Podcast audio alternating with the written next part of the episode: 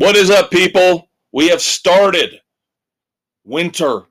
November is here. The chill, the cold. It's only at night as we wrap up with 70 degree days here this week. Yeah, which is ridiculous. We by now we should be in freezing temps.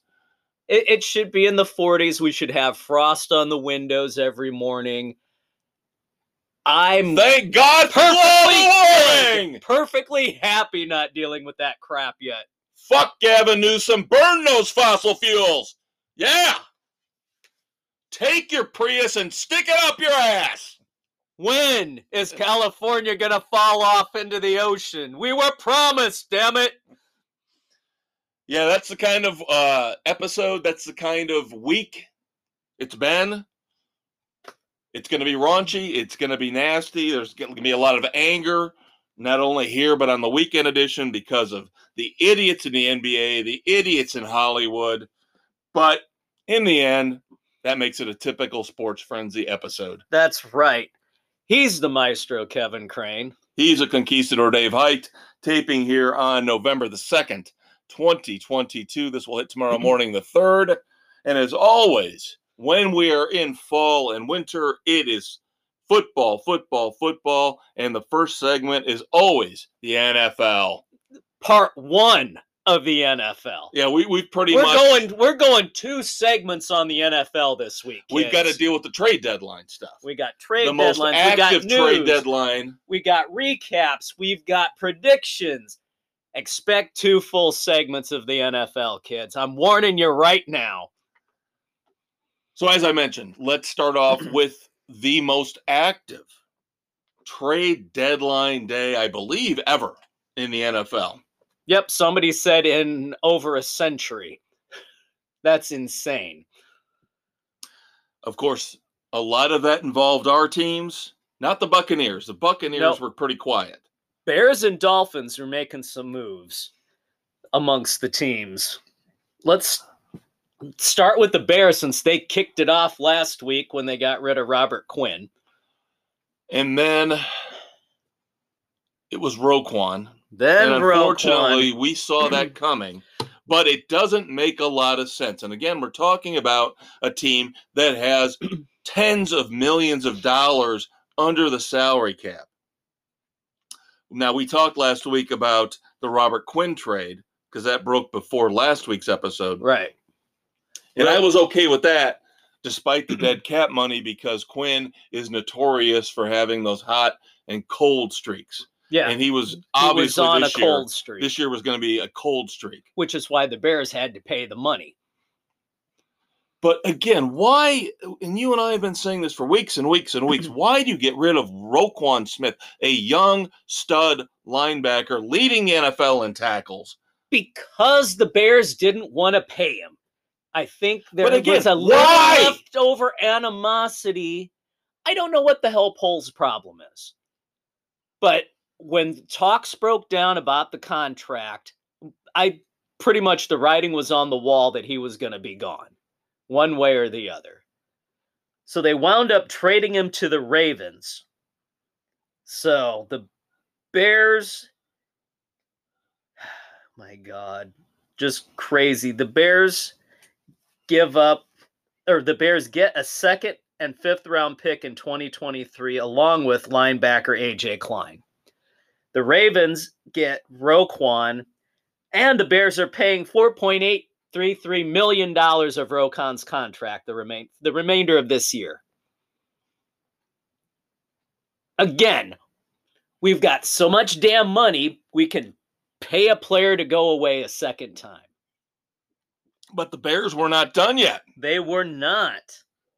They decided, hey, maybe now is time to get some more weapons for Justin Fields, which we've been saying for the last six months. Where the hell were you during free agency? The problem with this deal, getting Chase Claypool from the Steelers for a second round pick, multiple problems I have with this. Number one, you didn't mm-hmm. give up the Ravens second round pick. They you would just got take the Ravens pick. They wanted the Bears pick, which is obviously going to be much sooner. much higher. Chase Claypool is going to be a free agent after 2023.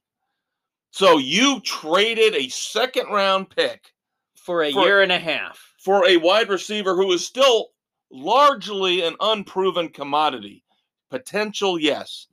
Pittsburgh couldn't figure out how to work him into their system. Had flashes of greatness. But he's going to be a free agent in a year and a half. And you give up a second round pick for that? You damn well be better be ready to pay him for that kind of trade. And again, with the way the Bears are penny pinching right now, it makes sense if you look at his current contract since he was a second round mm-hmm. pick with the Steelers. He's not making a lot of money right now. No, it, he's on the cheap at the moment. Right. But again, you're I hope you after give him two games. If he shows any kind of promise, any kind of flash, you better get on the line with his agent and lock him up. Because it is going to be a phenomenal waste. You are going to be a laughing mm. stock if he leaves after next year. And you gave up a second round pick for a year and a half of this guy. That's way too high for a rental player. You better be damn sure this is somebody you want to stick around. So I hope, Poles, that you did your homework on this one. I just don't like the whole thing. I don't mm-hmm. like the the bargain basement way the Bears are being run right now. I just don't like it at all. Like you said, we're more than willing to flush millions and millions of dollars down the toilet to make players go away. But And then what see- was it to bring them in? And I see, sorry, idiot Bears fans out there on social media. Their comments are bleeding into some of these stories as I do research about the Claypool deal and the Roquan Smith deal. Oh, this is so exciting. We've got so many draft picks and so much cap space. The Bears have never known what to do with a draft pick in their history. Do these people not realize we already had young talent? We had Roquan Smith. We had Leonard Floyd. When was the last good draft, start to finish, that the Bears have had in the last 30, 40 years? Seriously. they can find value later on, but when it comes to the big picks, the money picks, abysmal. Could be the worst team in the NFL when it comes to the first high second round picks. Absolutely pathetic. I don't want to hear these pathetic Bears fans. grasping at straws. Oh, draft picks, draft picks. A lot of damn good that's going to do you with a team that has a history of shitting the bed in the draft. Other people have said it, so I'm not taking credit for it. Draft picks are lottery tickets. That's all they Yep. are. They're scratchers. Yep. Once in a while you hit, most of the time you throw them away. But again, the reckless disregard in terms of money, just flushing this money down the toilet, paying the salaries for guys to go play somewhere else, is just idiotic. The McCaskies have got to sell the goddamn team. I am tired of this. I am tired of being one team in our division. Thank God for the Lions. Yeah, no shit. If it wasn't for the Lions, We or maybe be- the Houston Texans right now, we would be the laughing stock. And it's not Matt Eberflus's fault. It's not Justin Fields' fault. It's not David Montgomery's fault. These guys are playing their asses off. Khalil Herbert, They're trying. but you dismantled the defense now. What you saw here this past week as we got shellacked by the Cowboys, 49 to 29, that tissue paper defense. That's what you've got for the rest of the season. You got a young secondary. They're learning, but there's nothing up front to help them. No, they are they're actually playing damn well for being a young secondary but there's only so much that can be done there. There's no pressure on the opposing quarterbacks. They've got all damn day to sit back there. And playing corner is not easy because it's all reactionary. You don't know what the hell the play is and if they have that much damn time for the play to develop you're a sitting duck. Yeah, and the team has almost done a complete 180 from what we saw in the preseason, what we thought we were going to get this year. Nobody had expectations, No, none at all. but I think we figured with Eberflus coming in, defensive minded coach, we still had Quinn at that point. We still had Roquan at that point. We figured the defense will be credible, the defense will be solid. Fields might struggle again because he has no weapons to work with. He's got no protection in front of him. now the team looks like they're finally gelling on offense. They should be able to put up 21, 28 points a game. The problem is They're going to give up 50. is going to be a sieve. It's going to be a sieve. Yep, there's there's no stopping anything right now with that Bears This is the. Dumbest, most embarrassing front office in Chicago sports until we talk baseball later. Yeah, just wait for it, kids. I've got my rant on that coming up. But at least you've got the Miami Dolphins The here Dolphins in the NFL. pulling off a big trade with the Broncos, getting Bradley Chubb to bolster the Dolphin defense. I like this one. So the Dolphins get Chubb along with the 2025 fifth round pick. Why we had to wait that damn long, three years for the pick? Seriously? Come on. But we send to the Broncos running back Chase Edwards or Edmonds, a first rounder in 2023, and a fourth rounder in 2024.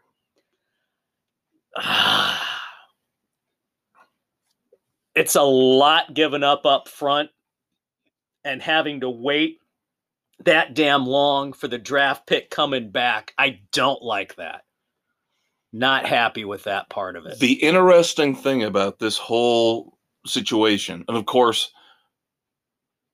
former San Francisco coach going out also in another deal yeah, and well, getting another running back, another San Francisco yeah, running the back. second trade they made, getting Jeff Wilson, the running back from the Niners, for a 2023 fifth rounder. because, of course, Why the 49ers did you didn't- parlay that into the 2025? I mean, come on. Yeah, of course, they, they had no The- need for him anymore after getting Christian McCaffrey. Right. So why couldn't they have got gotten him for that fifth rounder in 2025? What this, difference this would it have made? just for Miami turning into a very interesting game of poker because they are all in now. they are. But come on. does the, the one win they just got earlier this year against the Bills give them this kind of confidence? They're one hit away. One, one hit hit away on on Tua Tua away from being bottom of the barrel again. to a 5 and 0 in games this year he starts. Otherwise the Dolphins are 0 and 3. That's Yep, a that's high a wire Big drop that's a high wire act they're playing. They've given up all these draft picks for Tyreek Hill and now Bradley Chubb. We'll they see. are all They are all and they're going to have to pay Tua and Jaylen Waddle here coming up in the next couple years. Yep, they are. So we'll see what the window looks like for them. But a lot of money invested in Xavier Howard. they still, they still have leaps and bounds to make if they are going to knock the Bills and the Chiefs off the throne of the AFC. Agreed. Complete, and that's why I'm saying this is a a big time poker gamble, a high wire act. Because if you were in the NFC, I completely get it. Oh, the NFC, this would put them right at the damn The- top. The NFC right now to me is a dumpster fire. I think the Vikings are a mirage. The Eagles are good, The Eagles are good. but you've got the, The Giants are a mirage. The Giants, I don't know what to no, make of I don't. them. I don't like the Giants. We saw what happened last week with Yeah, that, and you and I called that correctly. Yeah. We'll get to that. Dallas, they've got the defense. I still don't know that that offense. They are a playoff team, there- but they are not a, a Super Bowl team. No. The Rams suck. Yeah, we're going to get to that game in our picks for the week. what looked like in the preseason a possible NFC championship preview between the Rams and the Buccaneers is Wow, now a is- desperate fight for survival. Yeah, this this is in the hopes of maybe if you win this, you can be above 500 for the year if you're lucky. Moving on to the Buccaneers. As I said, they're pretty quiet at the trade deadline, but they're sitting at three and five after losing to the Ravens last Thursday night, 27 to 22. Of course, you got the drama with Tom Brady. The divorce is now official with him and Gisele. How much is that distracting him? They lose Shaq Barrett on the defense, torn Achilles, done for the year. But I can't know- understand why this team is under. Oh wait, I can understand it. Todd. Bowles. I've said it ever since Bruce Arians retired. I said it last week. I'll say it this week. I'll say it every week when the Buccaneers underachieve. Todd Bowles, like another guy we're going to talk about, Josh McDaniels. There are guys in the NFL on their second head coaching gigs Who should not first. be head coaches, period. End of conversation. And I def- here's what I was thinking, Dave, as I saw my Buccaneers flail and again lose. Can you tell me the last time a calm head coach, a guy who didn't yell and scream on the sidelines, a guy who didn't get in the players' faces, when was the last time a coach like that had success? You want to say Belichick? I'm going to tell you, Belichick gets pissed off. He does. He's calmer than most, but he still gets mad. Bill Walsh, you had the Lovie Smith when he was with the Bears, was oh, Mr. oh, the come side. on. Hey, you asked for some semblance of success. Ugh. They had a winning record under his regime, and he got him into the Super Bowl. I do not accept that answer. I do not accept that answer. Tony Dungy was Mr. Calm. Tony Dungy underachieved. You and I have said that and said that over and over and over again. How they should have won a lot more with In- him and Peyton Manning. They should have. And he did not win in Tampa Bay. Everyone, oh, it's Tony Dungy's team, but Chucky won. No, because Gruden got in the players' faces and he amped them up to the next level that they needed to be at to win the Super Bowl. Tony Dungy couldn't do that. See, I'm trying to think back. Bill Walsh is a good one. I don't remember. Did Joe Gibbs ever get in I anybody's thought about faces? Gibbs, but I think Gibbs was kind of like Belichick, where he could get mad every once in a while. if he needed to. right. He wasn't like a Jimmy Johnson who was screaming and yelling all the time. He wasn't He was- Mr. Redface. wasn't like a Jon Gruden, but I'm talking about the the dead calm demeanor. Todd Bowles never gets upset, never gets mad, No, and that's and I think we've seen time and again that does not work. You have got to get in people's faces. There needs to be a reality check for the players from time to time.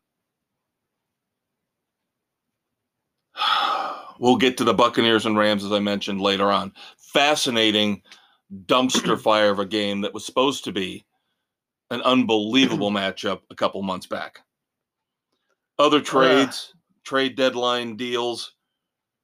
Uh, I find it again. This is probably the start of our slide into negative stuff, but the Giants had to trade away Kadarius Toney, their number one draft pick from last year, the wide receiver.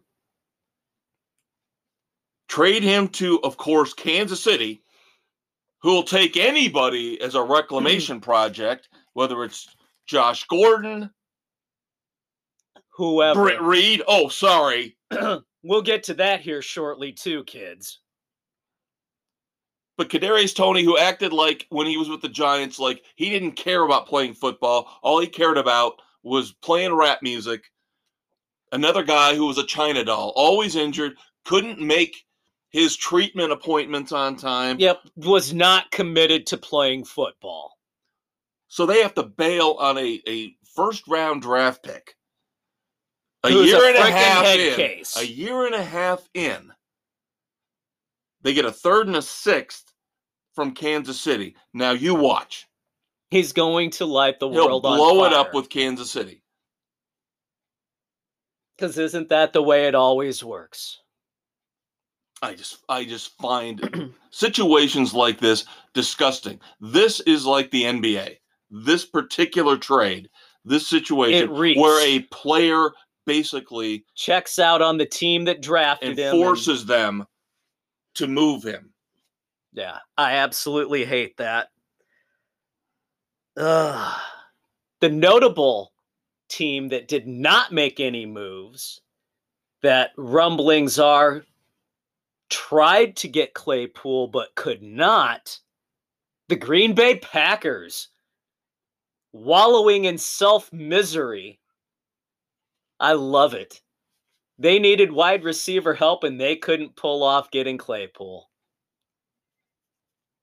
Yeah, I'm going to have a uh, a proposition for a meeting of the minds in the luggage hatch of the Sports Frenzy plane of doom for two geniuses in the sports world later on, and one of them, of course, will be Mr. Lateral Thinker, Aaron Rodgers. Yep. Who supposedly was having direct conversations about personnel with the GM. Well, if you've been listening to his press conferences, he acts like now that he got his contract extension, he's He running is- the team. Yeah. He's You've- like a Kevin Durant. Ruined the team with that contract. You've you undermined took. the general manager. You're undermining the head coach. You're alienating yourself from your teammates. Oh, but they love him. He's the best.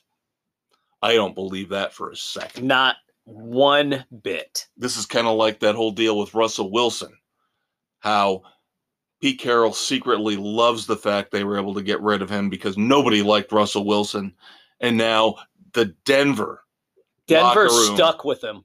the Denver locker room is not a very upbeat place right now. No, no, it's not. So maybe Mr. Wilson is not all that. the Lions trade a top level tight end to the Vikings, another team like the Dolphins. The Vikings kind of in a more minor way, but still. It's just they needed a new tight end because of injuries. And I'm surprised at the trade within division. That is a rarity. Yes, TJ Hockenson Yep. goes from the Lions to the Vikings. and he's got to be tap dancing like a madman right now, giddy as a little schoolgirl, because at least he's on a playoff contending team right now. And you can't argue with the fact the Vikings on offense have a shit ton of weapons. But again, what is going to happen to Kirk Cousins when the bright lights of prime time television are shining on him? What does he usually do? We're not going to say that term this week. I already did earlier. I got one. I vowed we would not go there this week after using and abusing that particular term. Now, in injury news, huge injury news, He defecates his sleeping area. oh, can you del- tell Dave reads a lot of books? He's a master of wordplay. Of course, we saw the fact that the the Bengals defecated their sleeping area last Monday night. This past God, Monday night, was that was a game that we all thought was a gimme on the slate for our picks. The Browns end up winning 32 to 13. Now, is it because Joe Burrow didn't have his his safety net, his sleeping blanket, his little cuddly buddy, his Jamar whoopee. Chase, his whoopee, Ja'Marr Chase, hip injury out four to six weeks. That hurts, me, but suck it up, Burrow. they have enough weapons. There's enough. Tyler there. Boyd, Tee Higgins, that's more than most teams have. yeah, there's no reason that they should have played that badly against the Ravens. Or not, sorry, Browns. Yeah, now the Ravens, of course, in the same division have moved into first place. Yep. because by default. because yes, the the Bengals did a, a poopy on their Star Wars sheets. They did that oh, number two. You had to go down this road, didn't you? Now we're gonna spend the entire podcast trying Coming to figure out new ways to say shit the bed. There you go. He went number two. All right, we got about five minutes left here. I want to hit one last thing, and then I'm gonna let Dave We got to rant and rave. I don't know how serious to take this, but word came out today that Dan Snyder could possibly be finally exploring selling the commanders. Yep, they hired what was it, the Bank Bank- of America Investments division to take a look at sales of something. And all speculation is getting rid of the team. What is coming down out of the investigation, out of the uh, congressional investigation as well? Shit must be getting real if they're going down this road right now. As staunch as he was digging his heels in, Threatening to blackmail the other owners a Yep. few weeks ago. I think it coming out that he hired private investigators and usurped everything, getting the names of people and starting to investigate and spy on them. That is the death knell for Mr. Snyder. All right, we alluded to it earlier, and I know I hate this, but I know Dave has been ul- ultimately unbelievably passionate about this. So I want to give him a couple minutes here at the end of segment one before we do spillage and carry over a little bit of NFL and, of course, our picks into segment two. But finally, the quote unquote gavel of justice came down, if you want to call it that, for one Britt Reid. Three damn years in prison. maximum sentence was what seven Seven. Three damn years. and how Max was seven. The prosecutor, for whatever reason, only was going after four because of the guilty plea, and Reid wanted probation. that's insulting That is, That is totally insulting. insulting. on this two time repeat offender for pulling this shit. They should have thrown the damn book at this guy and put him in for seven. There's no excuse for this piece of refuse. the family completely opposed this whole situation did not want to accept the plea deal. Completely against it. and again this is typical of our justice system. The victims don't get a say. The victims are not looked upon as anything other than a side story. The criminals are the focus. The criminals especially when it's a quote unquote celebrity criminal or the son or daughter of a Of a ce- celebrity. This is disgusting. Absolutely this freaking young girl that he d- almost killed whose life he's destroyed. Destroyed the entire family because they have got to do so much to take care of this poor young girl. And I don't care that the Chiefs have an undisclosed settlement settlement that they took care of her for life. That's still no freaking excuse for this guy to get off that easy. No. And of course, it has since been proven that he was drinking at the Chiefs facility before the accident. So the Chiefs are culpable legally.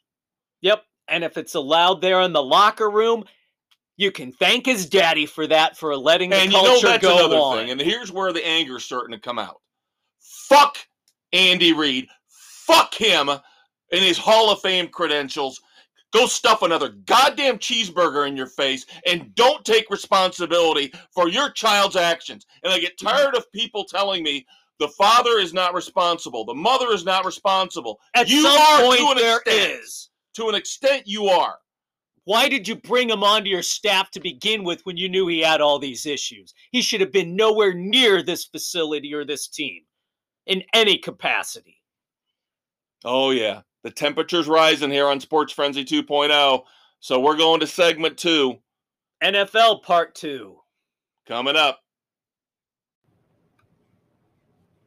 Are you having trouble falling asleep behind the wheel of your expensive SUV?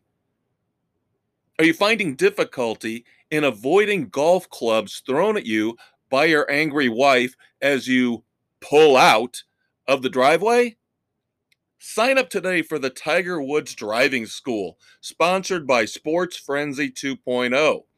We'll show you how to text ladies of the night while still driving effectively in the wee hours of the morning. We'll also teach you how to ditch a suspicious backpack when you end up driving into a ditch.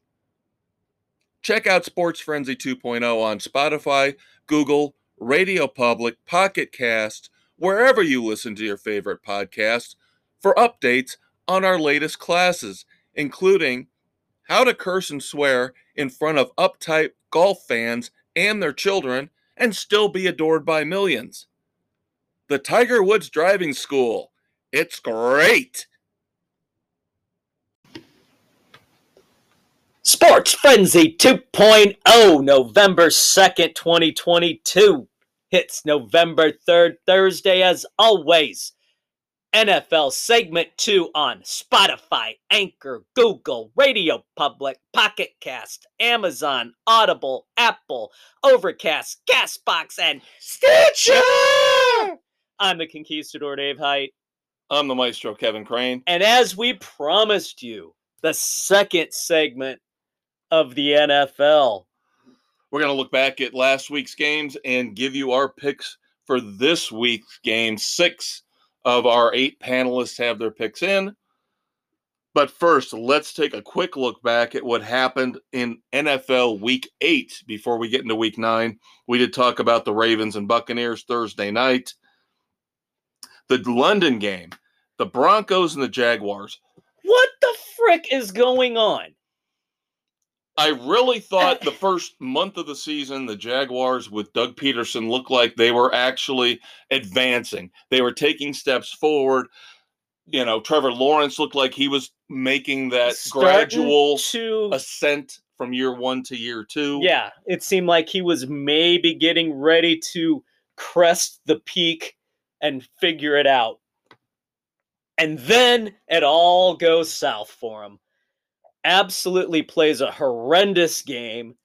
They let the lowly Broncos, with one of the worst, if not the worst offenses in the NFL, go into what's technically their home turf. Because the Jaguars play a London game every year as the home team. Yeah. Which still boggles my mind. But the Broncos end up beating the Jaguars in London 21 17. Probably what the highest scoring game for the Broncos of the year. That's what I mean. It's they didn't rely on field goals. They actually got into the end zone. That is an offensive outburst for the Broncos, 21 points. Which hosed me from my Denver kicker, who only got me three freaking points on my fantasy team when he's been getting me triple that. Then what turned out to possibly, arguably be the best game of the week. The Panthers and the Falcons. what the hell? I saw little bits and pieces of the this, end of this, this on the was, red zone. This was an explosion of offense from both these teams. Falcons end up winning 37 to 34 in overtime, but that doesn't tell nearly the whole story. You had DJ Moore pull his helmet off, getting a critical penalty for the Panthers, which pushed an extra point back which Piñeiro missed. And then Piñeiro ended up missing a field goal in overtime, setting up the Falcons to allow them to kick a field goal and win the whole thing. Yep. Now the Panthers have are obviously been playing a lot better since they got rid of Matt Rhule and they got rid of believe it or not got rid of McCaffrey. That They're offense is playing a lot better but you can't lose games with these type of mistakes. No, kicker, that is the the helmet penalty. The helmet penalty is inexcusable. There's no reason for that to have happened. That is just a egocentric me me me player. And I believe it or not, I've heard people say, well, we should get rid of that rule too. So we've already gotten rid of the, the excessive celebration rule. So now they can all go do whatever they want and dance in the end zone after a fumble recovery or whatever. So now people want to get rid of. You should be able to rip your helmet off if you've done something good. All right. Isn't that taunting? Isn't the excessive celebration taunting? of the idiotic society we live in. I mean, you can't have it both ways. It oh, it's frustrating as hell. The snowflakes, the current generation. Oh, it's okay to do it here, but no, you can't do that. Absolutely stupid. Vikings beat the Cardinals 34 26. The Saints, again, inexplicably, it was in New Orleans, but the Raiders can't score a single point Against the offense? Saints? The Saints do not have a stellar defense It's anymore. okay. But yeah, it's not no- a shutout defense. What the hell is wrong with Josh McDaniel as the head coach of the Raiders? We're going to get more into that because we've got them on this week's slate of picks. Patriots do beat the Jets going in to New York, New Jersey, Yep. wherever that monstrosity of a stadium is. And they beat the Patriot. The Patriots beat the Jets 22-17. Zach Wilson looks awful. Now we start looking at this quarterback class of 2021 and, And start go, wondering if it's not a complete Hmm. and total disaster. Yeah, it's not looking too good, is it? Justin Fields might actually right now be the best of the five that were picked in the first round. Yeah, and he's still got some development to do because his entire rookie season was wasted with that joke of a head coach that we had. But I figured I got this pick right from last week because I figured Belichick was not going to have his ass handed to him two weeks in a row, especially by the likes of Robert Saleh and Zach Wilson. Now the Titans did end up beating the Texans, but it was only by seven It was a hell of a lot closer than expected. That is one game that we all picked that came through. Yeah, we had three on the college and the pro side where we all eight of us picked the winner and we all got screwed on three games. That's very rare. Where if we go unanimous across the board, usually we're going to get it right. Yeah, not this. This is the one that came through for us. I do want to give kudos to Derrick Henry. He is the GOAT right now when it comes to running backs. He ties OJ Simpson and Adrian Peterson in this game against the Texans because Tannehill was injured. So Malik Willis got the start. Vrabel says, I am not in any way, shape, or form. You are not throwing the damn ball, kid. yeah, he uh, did he even throw it 10 times? I don't even know. I if he don't got even to know if he got to double digits. But Derrick Henry and Dontrell Hilliard ran the ball, I believe, for at least 300 total yards. Henry goes for over 200. So he is now tied with OJ Simpson and Adrian Peterson for the most 200 yard rushing games in NFL history. That's impressive. And he's still got a few years left in him. Yep. He is a He's beast, a man. He's a beast. Potential to be solo at the top of that chart. And again, it's a shame. He should have won the MVP a couple years ago. It's a shame he doesn't get recognized for carrying that team. Cooper As- Kupp last year as a wide receiver should have won the MVP. The fact that all they do is look at quarterback, quarterback, quarterback, quarterback. It's a travesty. A quarterback is not always your most Right, valuable I've heard a lot of people this year complaining. Micah Parsons, the edge rusher for the Cowboys, should be considered with the he year he's should having. be considered. But again, it's Josh Allen. Now he's having a phenomenal year. But, if it wasn't he, for Josh Allen, you're telling me that we can't consider Derrick Henry or Micah Parsons yeah, those short-sighted, stupid voters, writers when it comes to this. Yep. It is the MVP is not a quarterback award. It should be opened to any player. We will fight that tooth and nail. We joked about this game last week, and it turned out to be a joke. Oh my god. But I can't believe I got this right because I turned the game off. Unfortunately, yes, it was forced on us here locally. Tyler Heinicke versus Sam Ehlinger. The Commanders at the Colts. The Commanders My end up coming back and winning 17 to 16. I mean, I how how pathetic have the Colts become in a short period of time? they had me fooled. At least Frank Reich, I thought he was a really good coach. Now I don't know how much of this you called this last week. How much is coming from Irsay in the front office? Are they trying to tank to get one of the the top quarterbacks next year? But the fact that you can't even with these two teams, you've got one now. The Commanders are actually four and four, Who And- would have thought that was a possibility? and I believe the Colts are three, four, and one. So I don't know the odds of either of these teams being able to get one of those top quarterbacks right now. They've won just enough in this mediocre themselves. NFL. yeah, and it is a very mediocre NFL. There are so few teams that are worth a damn this year. Yeah, And the Commanders are pretty much one win away from making the playoffs in the oh NFC. God, that's scary. All right, 49ers going into SoFi Stadium and beating up the defending Super Bowl champions with their new toy Christian McCaffrey. Yep, 31 to 14. McCaffrey, what, three touchdowns in his debut? He rushed for one, he caught one, and he threw one. First player to do that since 2005. Very impressive. That was very And I think- impressive. if right now, if I was a betting man, but I'm a cheap bastard, so I don't bet 49ers to me, even though their their record isn't outstanding. They're behind the Seahawks in the NFC West, but they are the favorites. They it's them and the Eagles right now in the NFC to me.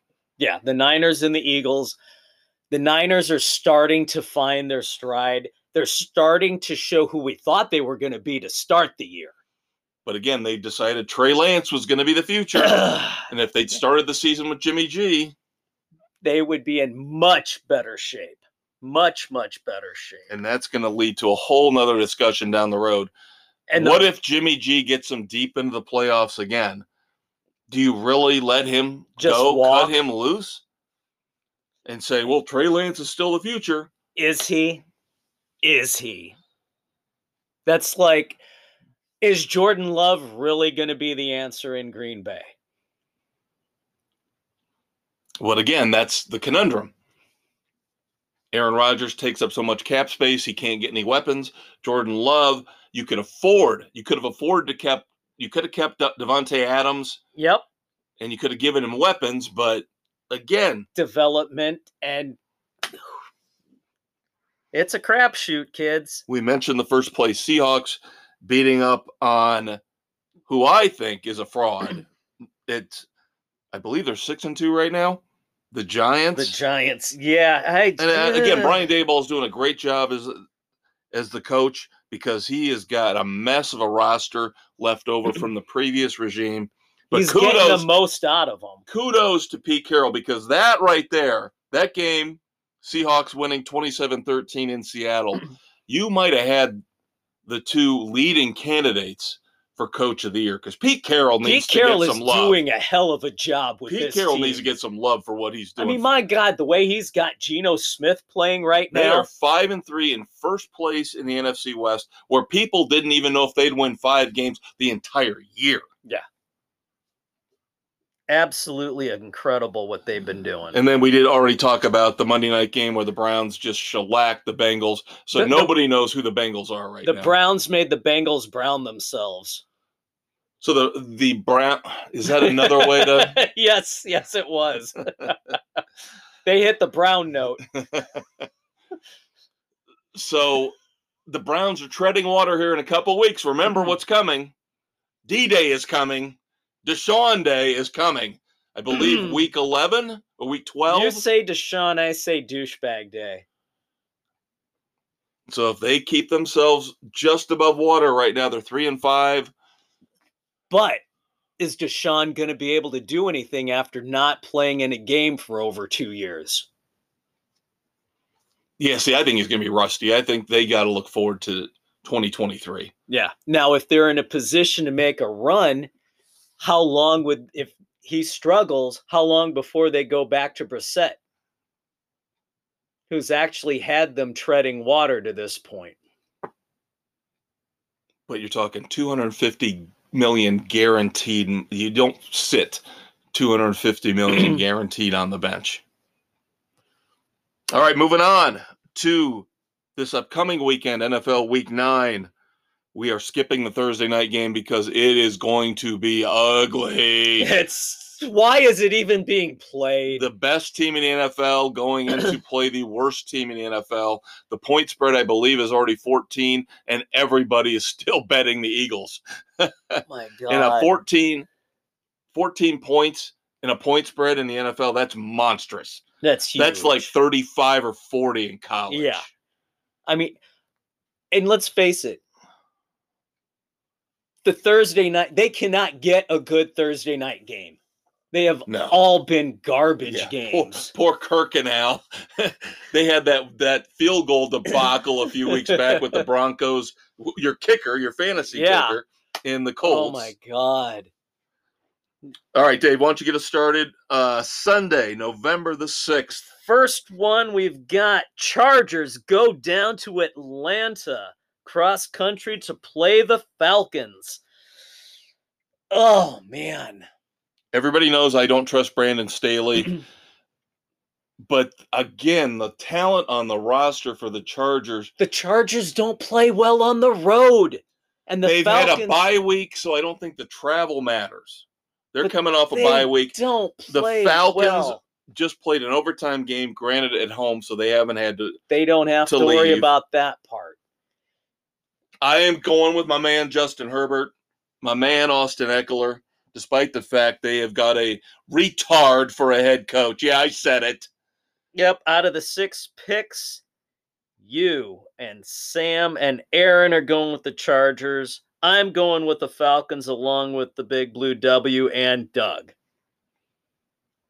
Packers at the Lions. God. Normally, this wouldn't be the type of game we would pick. This would usually, in years past, be an absolute blowout travesty. But uh, with the way the Packers are playing and the Lions can put up points, I know. I God. but losing Hockenson takes that away a that weapon takes away Goff. a big weapon. And the Lions have regressed so bad. And the Packers actually have a halfway decent defense. They played Buffalo. I don't want to say tough this past Sunday night, but they at least hung in there and yeah, didn't the, embarrass defe- the defense kept the Packers close enough. relatively enough close. Yeah. that if the offense would have even played mediocre, they had a shot. So we're gonna stick with history, Yep. the- except for Doug. Doug's going to take the Lions. The rest of us are smart enough right now. We're lateral thinkers. we know that the Packers own the Lions. Everybody owns the Lions. I heard somebody. I don't know if this is true or not. Going back to the Sunday night game with the uh, the Packers and the Bills, but somebody made it a point to to say, did anybody notice how many of the Bills had the the mess? You know how they have messages. Oh, yeah. How many more than normal players had choose love on the back of their helmets? oh, that's brilliant. I love that. All right, we just talked about how disappointing the Colts have been. Now they get to go in to play the Patriots in Foxborough. I don't want to say the Patriots are on a roll, but the schedule's working in their favor right now. It is. They're at home, and of the six, Patriots across the board to this point. Uh, Raiders go down to Jacksonville to play the Jaguars. What are we supposed to do with this game? Oh my the two god! most disappointing teams in the league, in my opinion, to this point, as we're almost halfway through the season. You've got a Super Bowl winning coach trying to get the Jaguars on track, and you have a multi Super Bowl winning offensive coordinator who can't be a head coach coming into play. Oh God, I'm gonna drink the Kool-Aid again one Ah, last time. God. I've got to go is- with the seasoned veteran quarterback, the dynamic wide receiver, The better defense. and the running back who is young enough to still be able to grind it out through this year and is having his best year of his young career. we are going down with the Raiders.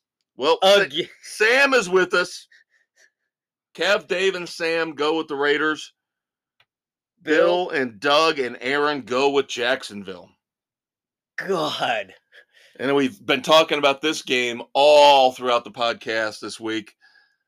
What was supposed to be an NFC championship preview is now a mess. Two teams underachieving beyond belief.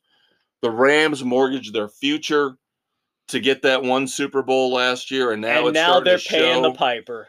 The Buccaneers have got an aging quarterback distracted by a divorce, You, even though they're healthy and they shouldn't be this bad. But again, head coach. you know you know one of the reasons I heard that that Brady got divorced cuz he kept pronou- mispronouncing his wife's name calling her Jizzle. Oh God.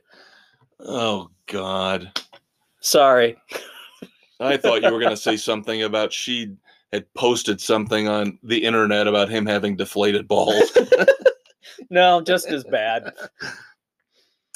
I have to have faith in Tom. The GOAT will show up here. They are healthy. They still got Fournette. They still got Godwin. They've still got Evans. That's the thing. The Buccaneers still have an offense that can score. The Rams Kupp is, outside of Kupp, Kupp is dinged up too. he's dinged up. He's still there, but A lot of people there's nobody else around him. a lot of people questioning why they kept him in in at the the last few minutes of that blowout loss to the 49ers Yeah. and he messed up his ankle almost almost tore it up Yeah. they say he's going to be fine but we'll see We'll see. Oh, Allen God. Robinson has turned out to be an absolute disappointment on the other side he was Yeah, supposed he's to take non-existent. he was supposed to take pressure off of Cooper Kupp They don't throw to him. the offensive line is sham- in shambles. You can't put all that pressure on Aaron Donald, Jalen Ramsey, and Leonard Floyd on the defensive side. So this is going to be, I believe it or not, This from what we saw in the playoffs last year, this is going to be a low-scoring game. This is not going to be good. but I think the Buccaneers win. I agree with you, as does Sam and Bill and Aaron. Doug is believing in the Rams. Ugh. Despite the fact this game involves two division leaders, it's pretty much across the board. Titans at Kansas City to play the Chiefs. All you got to do is stop Derrick Henry. Now, Yeah. can you? Can you? But if you can, you should be able to beat the Titans. Yep. And are the Titans really going to be able to stop all facets of the Chiefs' offense? No. The Chiefs' offense has actually gotten better without Tyreek Hill. And Tyreek Hill has shown he does not need Patrick Mahomes. So that's one that actually seemed to have worked out for the better of both parties. And of course, we mentioned he's got a new toy to play with with Kadarius Toney. Yep. Might be playing this week, from what I've read. Yeah. Chiefs, across the board, and then the Monday night game, Ravens going to New Orleans to play the Saints. I'm a little shocked, but I think now with the beefed up defense with Roquan Smith Roquan now, is going to make a huge difference. he is to going to make. Dalton Dalton himself Yep. Yes, he will. multiple times. yep. And then we missed Seahawks at Cardinals, although this is an intriguing game. The Cardinals have not been absolutely horrible. I think the X factor here is DeAndre Hopkins being back. He has been targeted. I mean, like 20 times targeted. a game so far. I mean, we're talking probably more than any other receiver in the league since he's come back. He's catching uh, 10, 11, 12 balls a game. I just think at some point this Geno Smith thing has got to come back down to earth. He's playing within himself. It's still, I don't trust Kyler Murray not to make the big mistakes. Well, I've got the Cardinals. So does Sam. So does Doug. Seahawks for you, for Bill, and for Aaron. Yep. And that, of course, is a Sunday game. As I skipped it, the Monday game, November the 7th, was, as I mentioned, Ravens at Saints. Yep. That's Ravens across the board. So, All moving right. on real quick to start college football before we have more spillage. do, do we want to you know what let's shorten this one that way we can dedicate enough time without having to stop and interrupt ourselves Oh, look at Dave. Always the professional. Always let's do, looking. let's to- do this for the betterment of our listening audience you're always looking to make this a better oral experience for everybody. isn't that what everybody wants A-U-R-A-L, you dirty minded people out there. Just because it sounds like the other It's thing all that man wine and pine for doesn't mean that's what I was talking about. it's all about the oral experience Great. Now we're going to have to start a counter on that, aren't we? that's what she said Oh boy. All right. As the Conquistador requests, we are going to cut this one a little short. We're definitely going four segments again this week, kids. So We be prepared for that. Segment three coming up college football.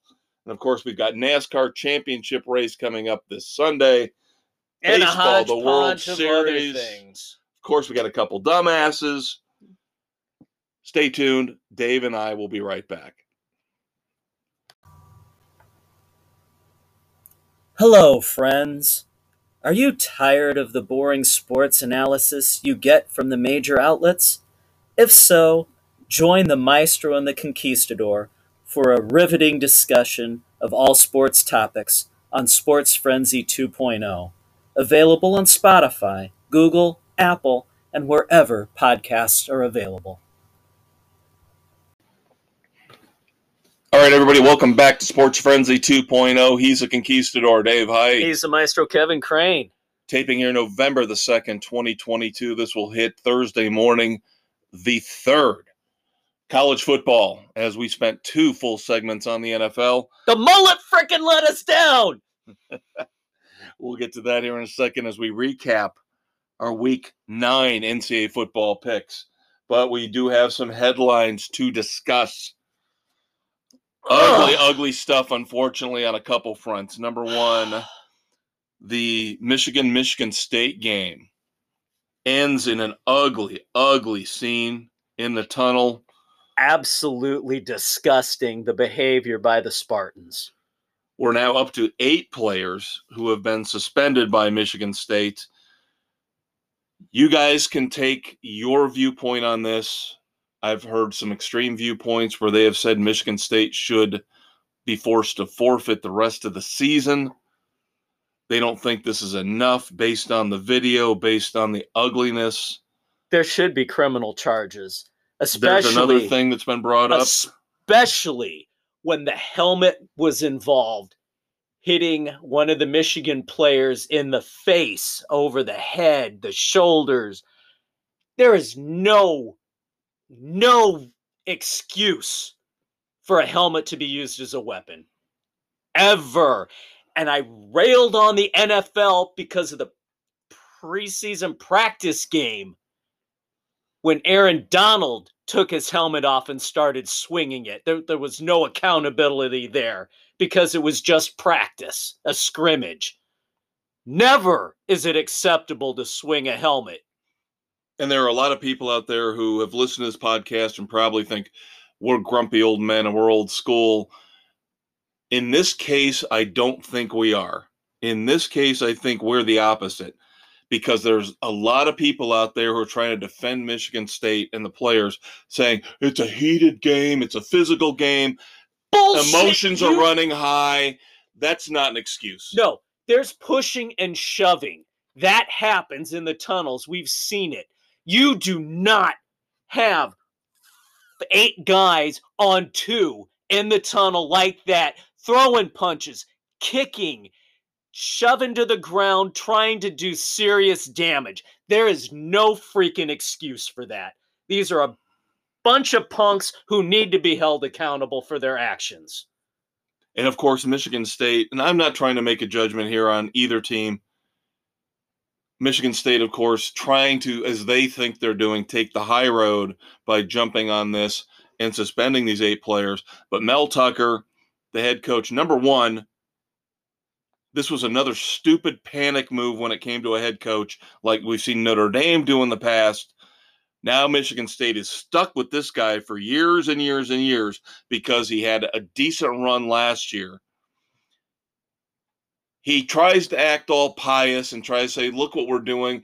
But I find it interesting that these situations seem to happen to Michigan all the time because of the situation they've got with their tunnel set up.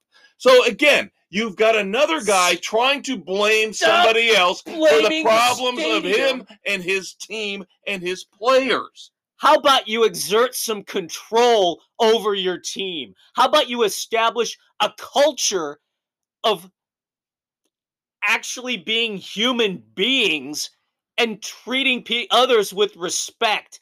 Let's face it, Michigan State does not have a lot of credibility in that regard in recent history with the whole Larry. Nassar thing. Very good point. You've had a head coach get fired over the sexual assault cover ups by his players. Michigan State is rife with problems that have been covered up and covered up. They have a horrible culture up there in regards to the sports, especially football. It's one more example. So we'll see how this plays out down the road. Auburn, of course, another program that's a dumpster fire. My God, firing another coach with a huge contract by the time his assistants, when they lose their jobs at the end of the year, Auburn is going to be on the hook for paying two full coaching staffs almost $50 million to not be there anymore. We've talked about this earlier with the Bears. Stupid, stupid freaking money in college football. And that's what you get from these overrated damn boosters. Panic moves. It's all about panic moves. In the NFL, it's panic moves with the Bears and the players.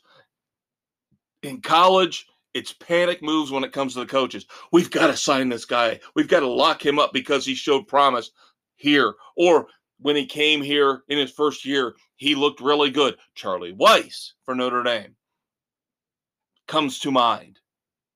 We'll see about Marcus mm-hmm. Freeman. I still think that was a panic move. These universities flush money down the toilet. And then what do they do? Raise tuition. Yep. Raise tuition. Nope, we got to pay for this mistake again. Absolutely ridiculous. Coaches should not be paid this damn much money at the collegiate level. It's stupid. The Big 12. What do they care if Texas and Oklahoma are leaving? They just signed a $2.3 billion deal with ESPN and Fox. Where the hell are they getting this kind of money for the TV deals? And they, they're looking at a payout per school of roughly $50 million. Content. You have to have content on all of these sports channels. Of course, the teams that we follow. Notre Dame steps it up big time, goes up to the Northeast and beats number 16 Syracuse 41 24 in one of the ugliest fucking games in NCAA football history. My Miami Hurricanes in four overtimes. Keep this in mind. Do the math, kids. four. Four overtimes Four overtimes. beats Virginia 14 to 12. How freaking pathetic are those offenses that you cannot score in overtime where it's a gimme, gimme, gimme? They couldn't score touchdowns in regulation, Dave. It was all field goals. And then when they got to the point where they were forced to try the two point conversion, oh, Miami finally got a two point conversion to win the thing. And again, this is all for for Miami. Centers around Van Dyke being injured, their starting quarterback. Who wasn't all that The- to begin with? Well, he's better than this crap that they've My got right God. now. It's amazing they're four and four now. Of course, the first college football playoff poll came out.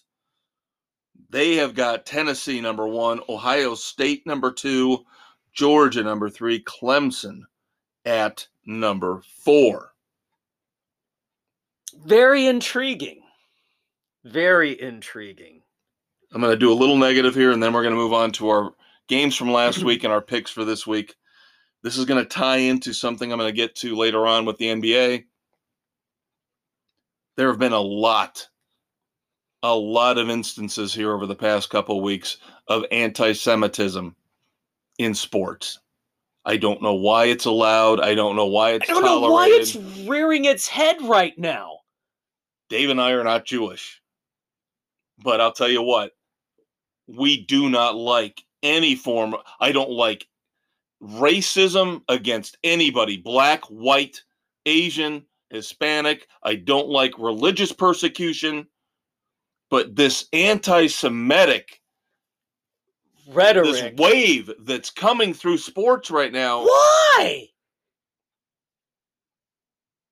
the the world's biggest cocktail party, of course, is Florida, Georgia, and they played last weekend. There were banners on overpasses in Jacksonville, and there was actually a, dis- a display on one of the video boards Yeah. at TIAA Bank Field, where, of course, Jacksonville, the Jaguars play, saying Kanye was right about the Jews. How the hell does that slip through and get put on a video board at any stadium? Let I don't care if it's a high school stadium. How does that get on a video board at a major college football game? And we'll discuss this more when we get to the NBA. And of course, the idiot Kyrie Irving, who might be the most evil human being on the face of the earth. Yeah. and and what point does anybody think Kanye is right about anything? The guy is a mental midget. He is a clueless twit, and Kyrie Irving is right there with him. These guys are so damn out of touch. They have no freaking clue. All right, moving on to our games. Last week, real quick, I will concede the fact that Dave is much better at college football picks than I am. I just I make it all up on Sunday with the NFL. But of course, Dave and I, out of the eight panelists on our Sports Frenzy football picks competition panel group, we are, of course, first and second. Yep, I gave you a nine game lead at one point. I've whittled it down to six right now. You had it down lower than that until again I got a couple back on the pro end. Yeah. because I just I was awful with the college picks this week. We're gonna skip just through the big ones. We talked about Notre Dame, Syracuse. Of course, your favorite saying, "Fuck Oklahoma, uh, fuck Iowa State." Fuck Iowa State. We we could say "fuck Oklahoma we State" can say too. fuck Oklahoma. fuck the mullet. O- Oklahoma beats Iowa State. We both got that right. Um, but yeah, the embarrassing performance of the week had to be number nine Oklahoma State going in to play number 22 Kansas State, And getting frickin' shut out. 48 to nothing. That is absolutely unacceptable. an unacceptable embarrassment by Gundy's Cowboys. We all, everybody across the board took Oklahoma State. Again, I mentioned we had a couple instances of this. And the next one, same thing with number 10 Wake Forest going into play Louisville. Maybe not quite as much of a shocker, but still Louisville unranked knocks off number 10 Wake Forest, another game that we all had. We all took Wake Forest, who loses 48 to 21. At least they scored. oh my god. You guys had the call, you and Sam and Bill. UCF. held on to my faith in Cincinnati a little bit too long as UCF beats Cincinnati 25 to 21. So now Cincinnati out, UCF in in the rankings, I believe. Yep. And that should do it. I think I think we'll cover these other teams in some of these games that we picked last week in this week's game. So let's Yep, move on. Let's roll right through what we have. Big slate that we have this week, starting Thursday night.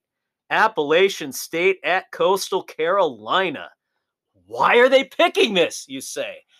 Because of the close point spread. and the fact that Coastal a- Carolina, I believe, is seven and one. Yeah, it's a big conference game. That being said, we're all taking App State. Friday night, November the 4th, number 24, Oregon State going in to play Washington. Huskies are at home. you and I have had issues with Washington recently. We've had uh, issues with Oregon State as well. I don't trust Oregon State. No, this looking at the stats and everything, Washington State at home Or Washington. at or home. Washington at home. Yeah, But Bill and Doug, out of the six panelists who we've got picks for, they're taking the Beavers. if Bill taking the Beavers, that figures. Bill's a Beaver man. Yes, yes, he is. Doug, we're not so sure about, but the jury's still out the if jury's he's a Beaver still man out or not. there. But in this case, he is. Yep. All right. Saturday, November the fifth, neutral site game, military game, Air Force and Army. Air Force across the board. Couple of mid-tier SEC teams, Kentucky at Missouri. Missouri just knocked off South Carolina, who was ranked briefly. Yep. Kentucky just has kept falling and falling. They were, I believe, early in the season in the top 10. They were. They were early and they have just folded like a house of cards. But it's three and three. You, me, and Bill take Missouri. Sam, Doug, and Aaron's Kentucky. Florida at Texas A&M. Much more promise. You would have thought a couple months back to this game that what we've got now. Two underachieving teams in the SEC. Again, Ugh, middling SEC middling. teams. This is one Texas A&M is in the middle of a monster losing streak. Florida is not been doing any better. At home, you would think the odds would be in A&M's favor. Well, I think in terms of record, A&M's a little more desperate. They have got to start winning games if they want to be bowl eligible. Yeah. So that's the big reason why I took A&M on top of the fact they're at home. I've seen some people say Florida is a little more athletic, ha- has a little bit more in terms of weapons, but again, desperation. At home, they can't lose And again. Jimbo is going to The hear pressure- the boo birds the pressure if they lose at home again. So everybody's taking A and M except for Doug, who's going with the Gators. Mid-tier teams in the Big Ten. Maryland at Wisconsin. Normally, Wisconsin is not a, a mid-tier team, but have been a little bit mediocre this year. Of course, fired Paul Chryst about a month ago. I just like Maryland's offense better. Yeah, Maryland can score. Wisconsin has struggled here and there. I agree with you on Maryland. You and me, Yep. uh, and Bill and Doug. We've got Aaron and Sam taking The the Badgers. I think they got confused. Georgia Tech at Virginia Tech, two lower tier Ugh. ACC teams, It's it, it's the bad techs. but That- we're all taking Vatek. Yep, at home. That's the difference in that one for me. Baylor at Oklahoma. Two teams that have really good, solid offenses, defenses. eh. we will see Baylor Baylor has been more consistent. Oklahoma's had their asses handed to them a time or two. I don't have any faith on this one with Oklahoma. Baylor for me and you and Bill. Sam, Doug, and Aaron going with the Oklahoma Sooners. The game of the year. This is it, baby. This this is going to be a what what was the term that the big blue W would use? A slobber knocker? Yeah. Number two, Tennessee at number one, Georgia. Of course, we're using the AP poll rankings, not the college football playoff rankings that we just mentioned. I love the way Tennessee's playing this year, and I just don't know if I, I don't like Georgia's quarterback. I never have. I know he proved me wrong last year in the championship game. I don't like him. I do not like him. I like Tennessee's dynamic offense this year, even against a great defense like Georgia's, even playing at Georgia. I'm taking the Vols. So is Sam. So is Doug. I am going with the home team, Georgia. Tennessee took Bama out on their in Tennessee. Going on the road. Again, I want to see prove it to me before I can believe in you that much more. And I get that. I get that. I do.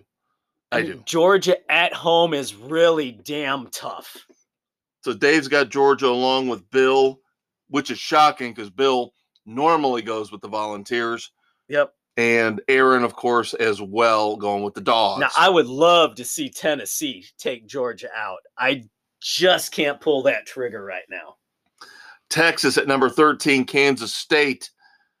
I hemmed and hawed on this one. This was one of the more difficult picks, but after what Kansas State did at home to Oklahoma State last week, and the fact that I have not been able to trust Sarkisian and the Longhorns this year, I don't care about the point spread. I don't care that a lot of experts think that Kansas State is ripe for a letdown loss at home. I'm taking Kansas State. My initial thought was to take Texas because of the whooping they put on Oklahoma, that Kansas put on Oklahoma State. They're going to ride that wave. Kansas State has been playing really good football this year. Texas has not. So that's why I am taking Kansas State with you. Everybody but Sam. Yep. Sam's going with the Longhorns. He's the, Everybody else. he's the lone horn.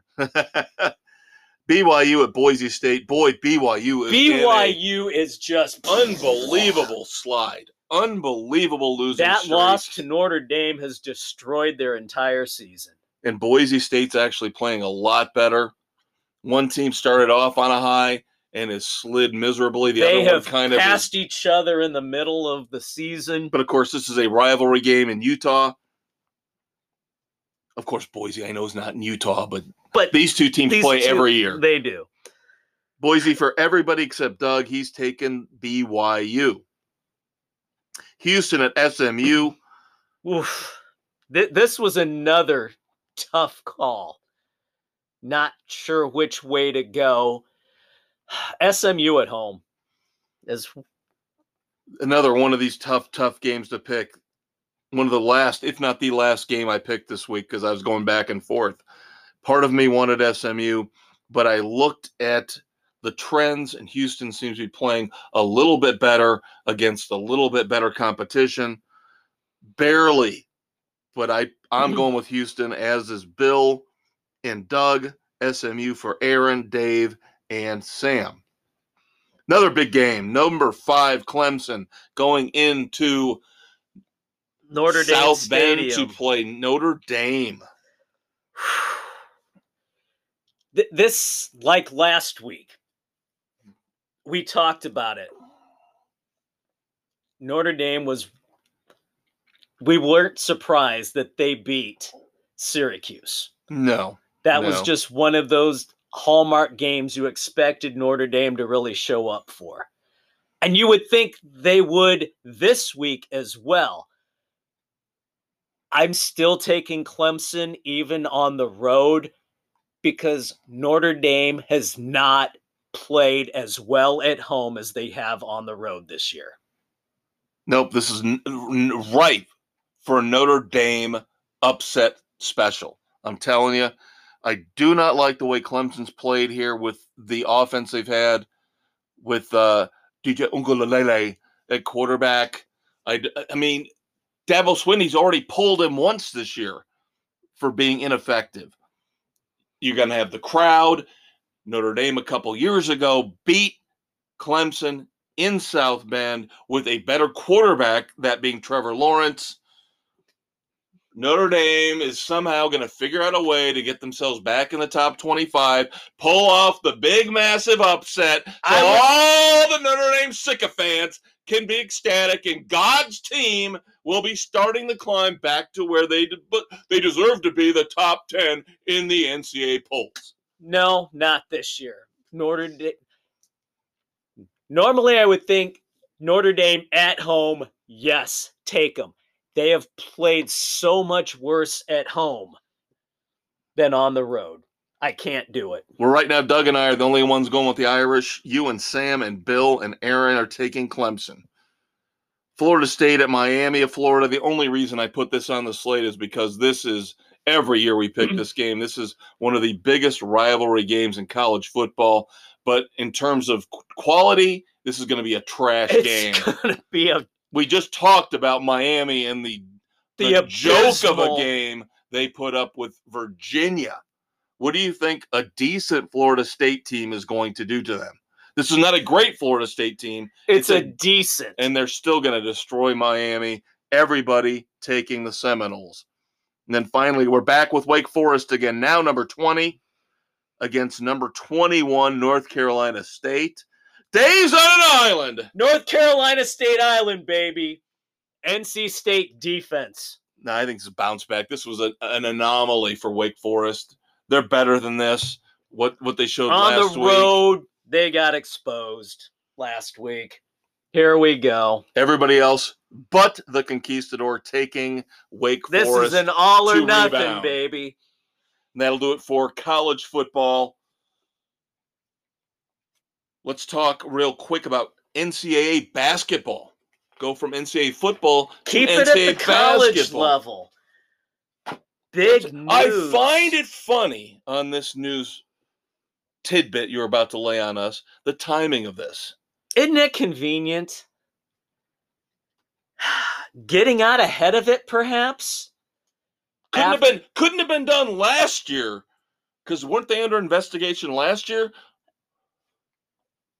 This actually stems back from the 2017 investigation started by the FBI into college basketball with all the agents and the teams playing pay paying players to sign with different schools and all the improprieties going on with the recruiting.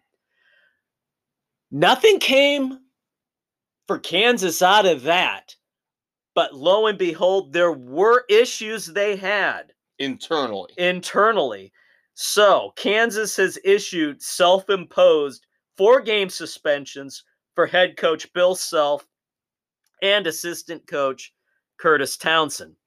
Now, it's the first four games of the season. And normally you think, oh, who gives a I know. I had to, I had to look at this, and yeah, I know because my initial this. thought was, who cares? It's against nobody. And three of the four three, are cupcakes. Omaha, North Carolina State, and Southern Utah the first three. Then you hit the big game where they would be playing Duke on a neutral site. Kind of a big deal there. So we'll see. But you and I were thinking the exact same thing too, because that's exactly what I did. I had to look it up because yeah. my my brain said do your research. See, I had right there in first four games against nobodies. I had to scratch it out when I actually decided to look up who they were playing. Yeah, they're playing one of those preseason tournaments and they are playing yeah. Duke. So, so one of the four is definitely a game that they would like to make a statement in that they won't be able to with at least without their head coach. Right. Now, they can't do off-campus recruiting from April through July. They're cutting three scholarships, but it's distributed over three years. Uh, only four official recruiting visits. There's a six week ban on recruiting communication, a six week ban on unofficial visits, and they're reducing the recruiting days by 13. These are self imposed NCAA still can come down on them with more. They don't have to accept this. They're hoping that by graciously falling on their own sword that they'll avoid harsher punishments. Frickin' stick it to them. All right, one final little tidbit that just broke today. I don't know if you kids have heard this. We talked about in the football segment the Big 12 getting a massive TV deal with ESPN and Fox, but what we don't usually think about when we think about these teams shifting conferences and the conferences getting the massive money from the networks, we don't think about schools that are basketball only because there are a lot more schools that are division 1 basketball schools but do not have football programs. Gonzaga, arguably right now the most prestigious basketball program in the country, is in discussions to move to the Big 12. Are they looking at trying to get in on some of that money? What about that for a basketball conference? Damn. Kansas, Gonzaga, Oklahoma's been known to have a good good team once in a while when it comes to basketball. Yeah. Very, very interesting. Baylor. That that could be one of the Oh, top. Oh, I'm sorry. I said Oklahoma. Keep in mind, in a couple years, they're, be going to in the, SEC. My bad. But for now, Right. that could still That's still a couple years away. Very interesting. I thought that was definitely a very, very interesting nugget we're sharing. One segment left here baseball, NASCAR, And Dave- a hodgepodge of other things. dumbasses. Dave and I will be right back, but we're not the dumbasses. Feeling mildly fatigued? Need a day off, even if you just took one a few days ago? Make $30 million a year, but just don't want to work for it? You need to join the NBA Load Management Club right now. When they're not napping or texting, guest lecturers Anthony Davis and Kyrie Irving will describe foolproof ways to earn tens of thousands of dollars by not doing anything. Sports Frenzy 2.0, available on Spotify, Google, Radio Public, Pocket Casts, and wherever you listen to your favorite podcasts, is currently negotiating with LeBron James to bring his popular How to Make the Hall of Fame Without Really Trying webinar live and in person to the Load Management Club. Thanks again to Sports Frenzy 2.0 and all you apathetic fans out there for making us a success. All right, kids, let's put this episode of Sports Frenzy 2.0 to bed here as we record November But not 2nd. shitting the bed. No, we never shit the bed. November 2nd, 2022, we're taping. This will hit Thursday the 3rd. I'm the Conquistador Dave Height, I'm the maestro, Kevin Crane. and we're going to get in now. NASCAR, final race coming up. But we have to highlight Martinsville, the final race to qualify for the championship run. And damn, what a wild ride this one was. First, congrats to uh, Christopher Bell for winning to get in to the final chase spot. Second time he's done that in this year's playoffs where he was out and had to win to advance. Yep. So now he is one of the championship four. Along with Joey Logano, Chase Elliott. and insane Chastain. My God, if you have not seen it, what rock have you been living under? Chastain had to finish within four positions of Denny Hamlin to be able to advance, and he was not there. And on the final lap, going into the final corner, he said, F it, and pulled the ultimate video game move. As he said, threw it into fifth gear, floored it, and ran the outside wall all the way through three and four at the half mile flat track Martinsville, flew up and finished just ahead of Denny Hamlin. 50 miles an hour faster through the corners than everybody else. It Some- was a sight to behold. Some say I think it is. Some say old school people might disagree. Greatest move ever.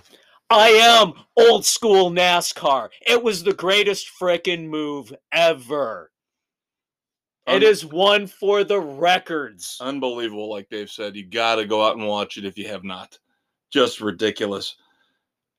Now, in terms of the final four, we'll get to our picks here for the season finale 500. Hate that name, by the way. It's so lame. I'm so used to having sponsors that oh, the season finale 500. Uh, Dumb. if we were naming it, it would be the Don't Shit the Bed 500. of course, Kyle Larson had the pole for Martinsville and proceeds to be one of the biggest snowflakes after the race, ripping on Chastain's move, even though Kyle Larson is a huge iRacing guy. This seems like hmm. sour grapes to me. And Kyle Larson Somebody does got this butt hurt. I try to stick up for him, but every once in a while he'll say something like this that makes me wonder why I stick up for him.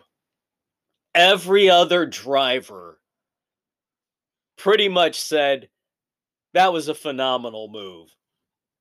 NASCAR has come out kind of hemmed and hawed about it, said no changes for the final race. Right.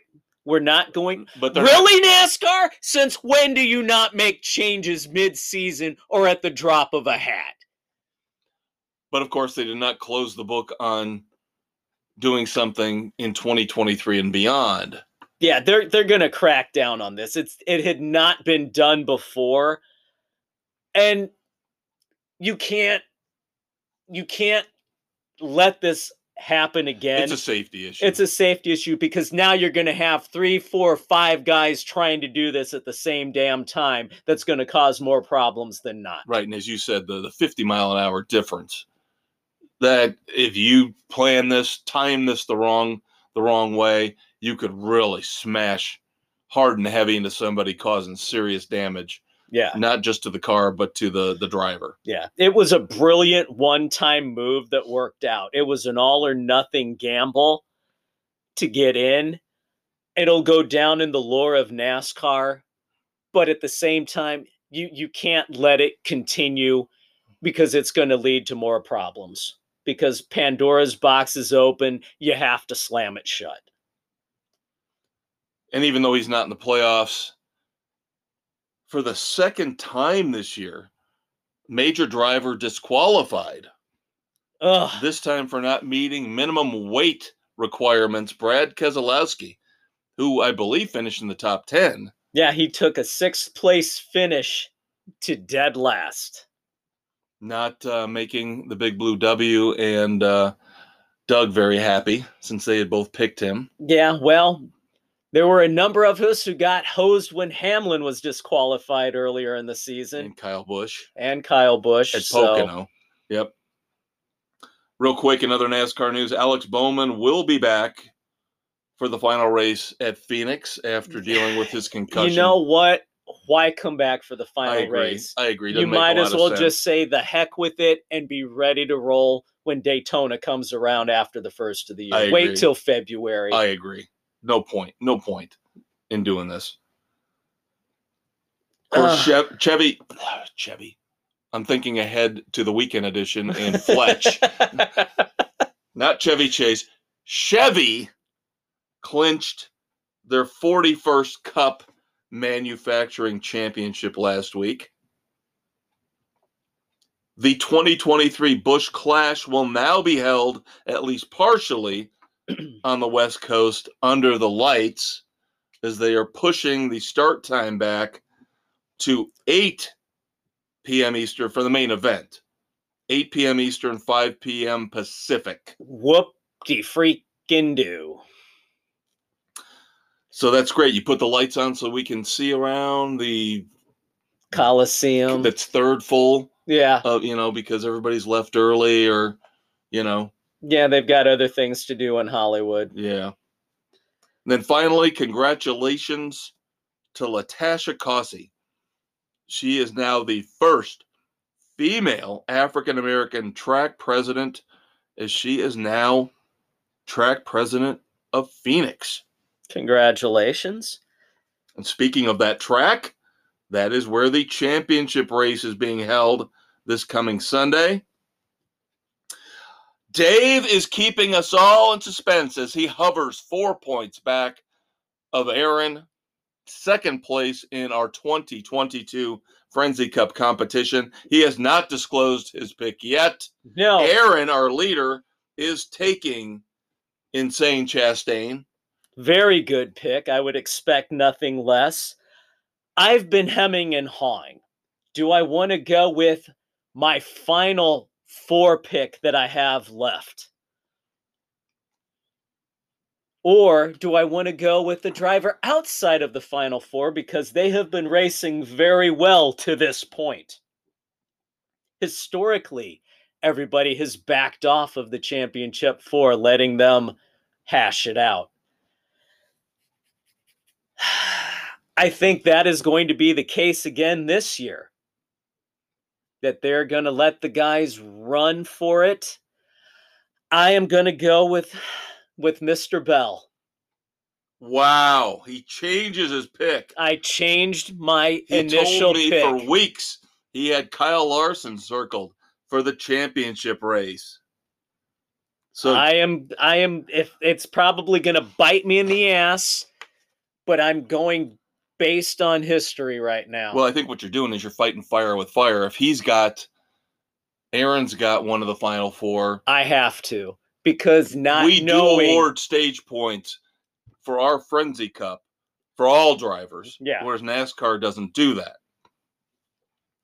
but I I just got this last minute nagging suspicion that it, it's going to be the four that everybody's going to be told to back off, unlike it has been the rest of this this season. Well, that makes it seven different drivers out of the seven of us who are left competing for the Frenzy Cup here at Phoenix. Aaron, of course, Ross Chastain, Dave now, Christopher Bell. I'm going with Chase Elliott.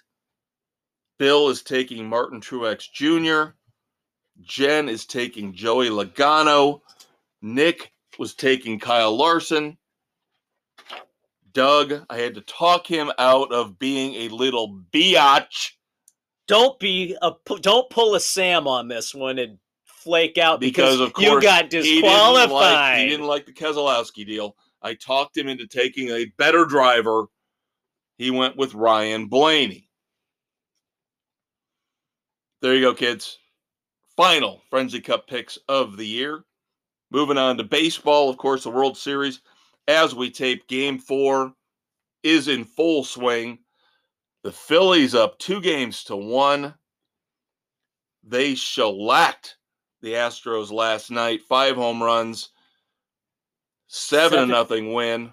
Ouch. That was just Lance Just McCullers, bad. of course, rumors are that people thought he was tipping his pitches. He said no, he just got flat out beat.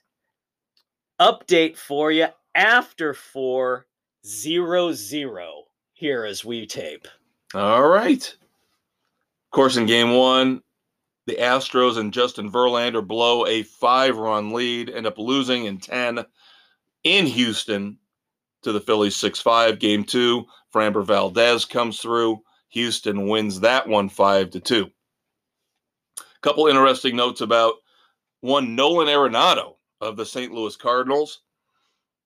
Number one, I hope you love him, St. Louis, because you're going to be stuck with him for the next five years. He opted in Yep. to the remainder of his contract, five years, 144 million is And now. why wouldn't in. he opt in on that?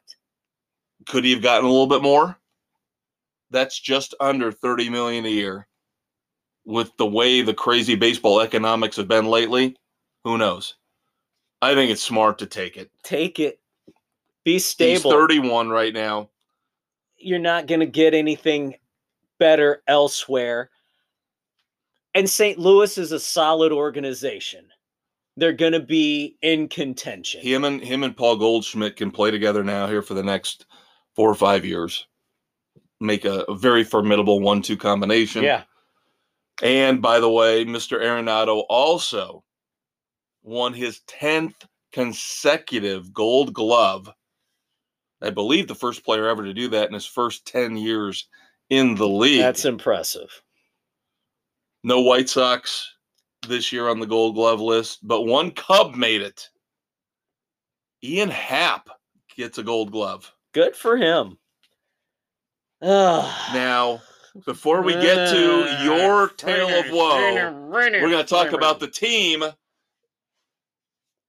that your new head coach manager came, came from. from. Yes. Kansas City decided to hire outside the organization. The Royals, of course, getting rid of Mike Matheny. They bring in, I believe, Tampa Bay's bench coach, Matt Quatraro. Yep. But they didn't want to hire their own bench coach. So No. So what happens? The White Sox go outside their organization, absolutely zero ties in any way, shape, or form. So the Sox hire former, or are going to hire former Royals bench coach Pedro Grifol. All along, we've heard from the Sox.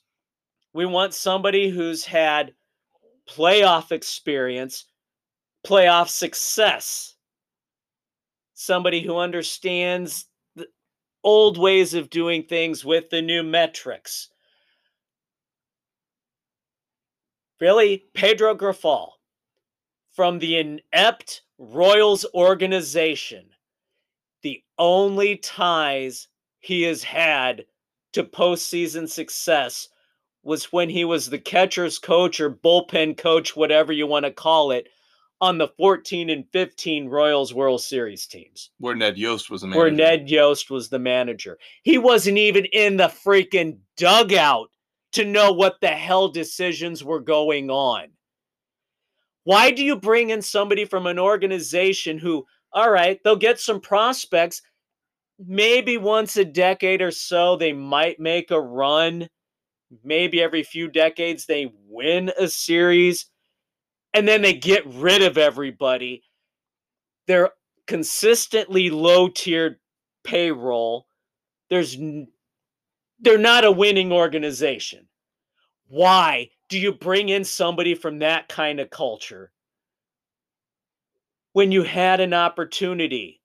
I would have taken Ron Washington, being the third base coach from Atlanta. He's helped turn them around. He's got them playing some of the best defense, which the White Sox sorely need defensive coaching. Where the hell didn't you consider Carlos Beltran?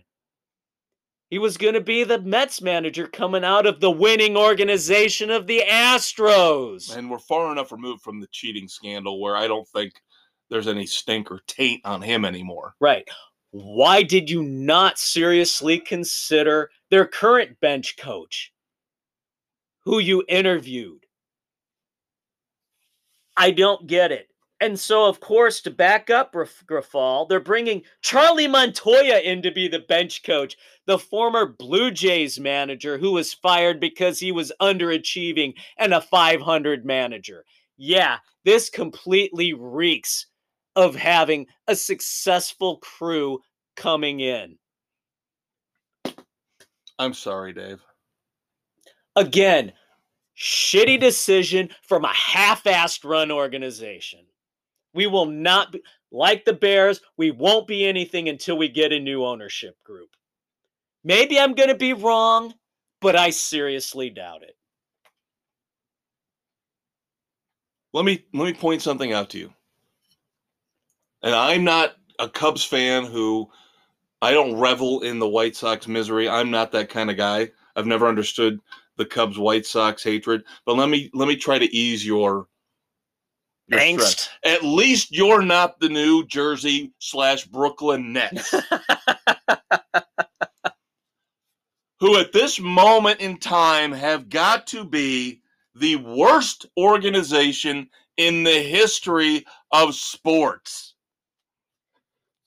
We've seen the debacles with James Harden. Kevin Durant wanting a trade, wanting the coach fired, wanting the GM fired.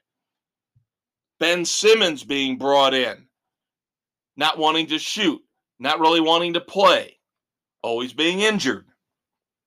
Just when you think it can't get any worse for the Brooklyn Nets, the idiot, the most evil man on the face of the earth, this is one of the few times I will ever bring up the name Adolf Hitler, who is in history the most evil man ever. Kyrie Irving is right there with him, ironically, because of what Kyrie Irving did this past week. Kyrie Irving posts a link to a basically a disinformation movie on Amazon, basically condemning Jewish people for anything and everything, including they're the reason why there was slavery. Which makes And the absolutely Holocaust no and sense. the Holocaust didn't happen because the Jews made it up to make people feel sorry for them. That this whole movie was a joke and a half because do people not remember that the Jewish people were slaves to the Egyptians, to the Greeks, and a number of other cultures throughout their history? again, I don't understand. We talked about it earlier where this wave of hatred for Jewish people is coming from. And I am getting Started really Kanye. and I'm getting really upset with the fact that somehow we're letting this slide. Hatred for certain groups is okay, but other groups seem to be almost protected now. Like right. they're endangered species and we can't say anything bad about them. All right. Breaking news that just hit this evening. Kyrie Irving, the Brooklyn Nets each will donate $500,000 in the wake of his controversial social media post about the book and movie that we've been talking about. Irving and the Nets and the Anti Defamation League released a joint statement announcing the donations Wednesday night. Not enough. From- Not nearly enough. from- and why are the Nets on the hook for this? From Kyrie, I oppose all forms of hatred and oppression and stand strong with communities that are marginalized and impacted every day. I am aware of the negative impact of my post towards the Jewish community and I take responsibility. I do not believe everything said in the documentary was true or reflects my morals and principles. I am a human being learning from all walks of life, and I intend to do so with an open mind and a willingness to listen. So, for my family and I, we want we meant no harm to anyone, group, race, or religion of people, and wish only to be a beacon of truth and light. Tell me somebody didn't write that for him. Kyrie Irving and Aaron Rodgers are going to be in the luggage compartment on the sports frenzy plane of doom. They can each tell each other how smart they are, how brilliant they are.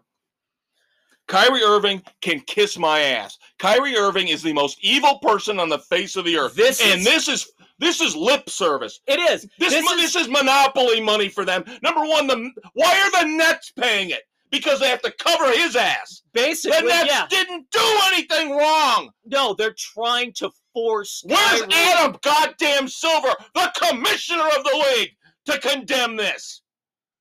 He won't call out Kyrie Irving by name. He comes up, we don't like anti-Semitism in any form. How about you How about make you sit Kyrie his sorry ass down, suspend his ass for the year? You're more than willing to make people force people to sell teams when they say crap you don't like. But the players, that's a different story.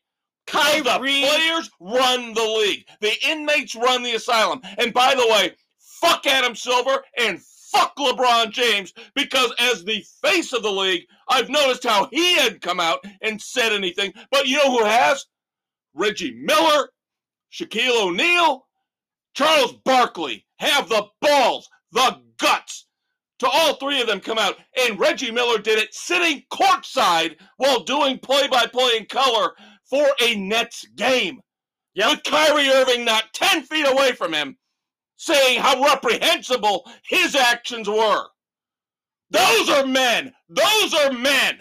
LeBron, Adam Silver and LeBron James and Kyrie Irving, you're not men.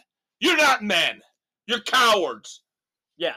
Adam Silver has got to be the worst commissioner. This was a time to step up, put your foot down, and hold somebody accountable. You failed. LeBron, you think you're a leader in the NBA? You're a joke because you have not said a word. Absolutely freaking pathetic. You are a joke. It's just like China. They can't talk about China because they make too much money, despite all the human rights violations. It's disgusting. And this is why I don't watch one minute of the NBA anymore. Because I find the players reprehensible for the most part, and you can take that and run with it. Yeah, I said it.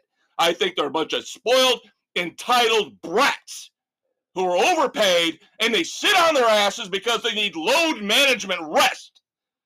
While other people go out and work 50, 60, 70 hours a week to make ends meet. You play a damn game, you overhyped Oh, and we're not done yet with the Nets because, of course, on top of this shit, now they're going to bring in Ime Udoka, the disgraced former head coach of the Boston Celtics, accused of sexual harassment and inappropriate behavior in the workplace. The Nets can't wait to scoop his ass up and bring him in, and they force Steve Nash out. It the just Nets gets are a better and shit better for them. organization. The Nets are a travesty. They're a train wreck. It's pathetic. And again, Adam Silver, I don't want to hear anybody ever talk about how you're a good commissioner. You are an ass bag. You are the worst. You're worse than Bud Selig. That's how bad you are, you spineless, gutless, alien looking bitch. That being said, Pivot. I believe you have a moment of silence for us to discuss. Yes.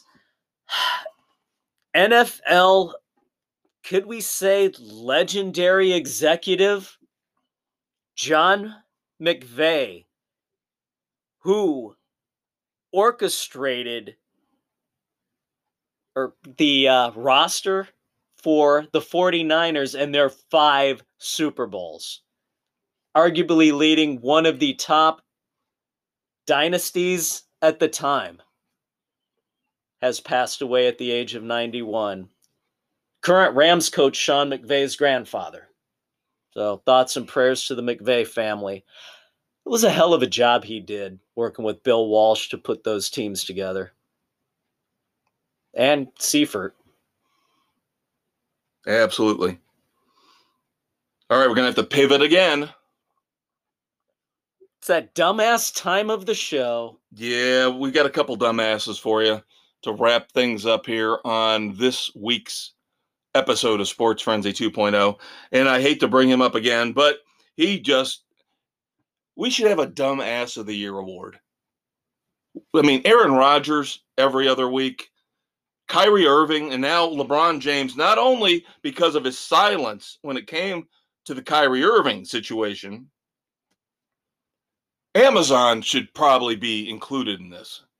Oh, easily. You know, they've got all these alternate streams for their Thursday night game. They got the all girls, you know, In the Hannah booth. Storm, and you know, then they got the analytics broadcast, and I think they've The got like the Geeks. dude, uh, what is it, Dude Perfect? The stunt guys have one. those morons.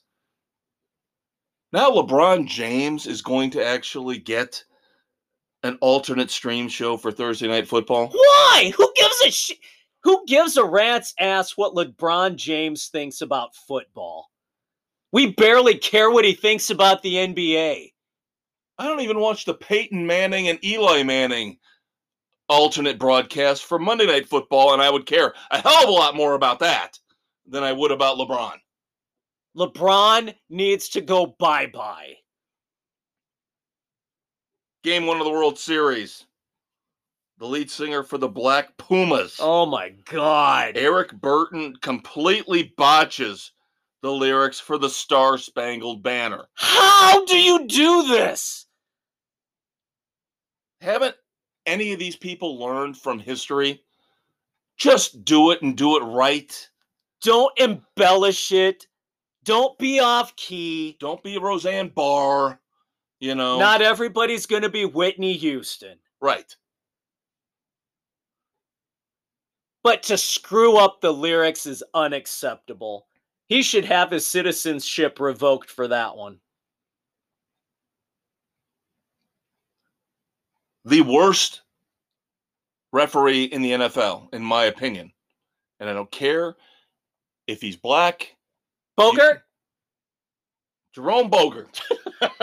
How Who- did I know? who sounds like he didn't even get out of the fifth grade with the way he talks. Well, he really, really proved me right this past week. Pete Carroll and his staff, some of the members of his staff, got out on the field in their win against the Giants. So they were called for sideline interference. We're well aware of that. Except Jerome Boger said the penalty was on the Seattle Mariners. Oh, right city, wrong sport, dumbass. And Uh, finally, on my end at least, I got one. real quick, Stanford suspends the mascot tree number 44 for running out with a Stanford hates fun banner during the Arizona State game. Since when does Stanford care what the band or their tree says? They let them get away with anything and everything. All right. Florida Gators linebacker, freshman Brandon or transfer in Brandon Cox Jr. has been dismissed from the team after punching Georgia running back McIntosh after a touchdown was scored in the loss that Florida took. It wasn't the only issue causing him to be dismissed from the team. I guess there have been other incidents that he's been involved with, and the coaching staff has said enough is enough. Bye bye, dumbass. Way to screw up your life. He's a conquistador, Dave Height. He's the maestro Kevin Crane. Check out the weekend edition. Check out our Facebook page for all of our picks each and every week. We love you. We will see you next week.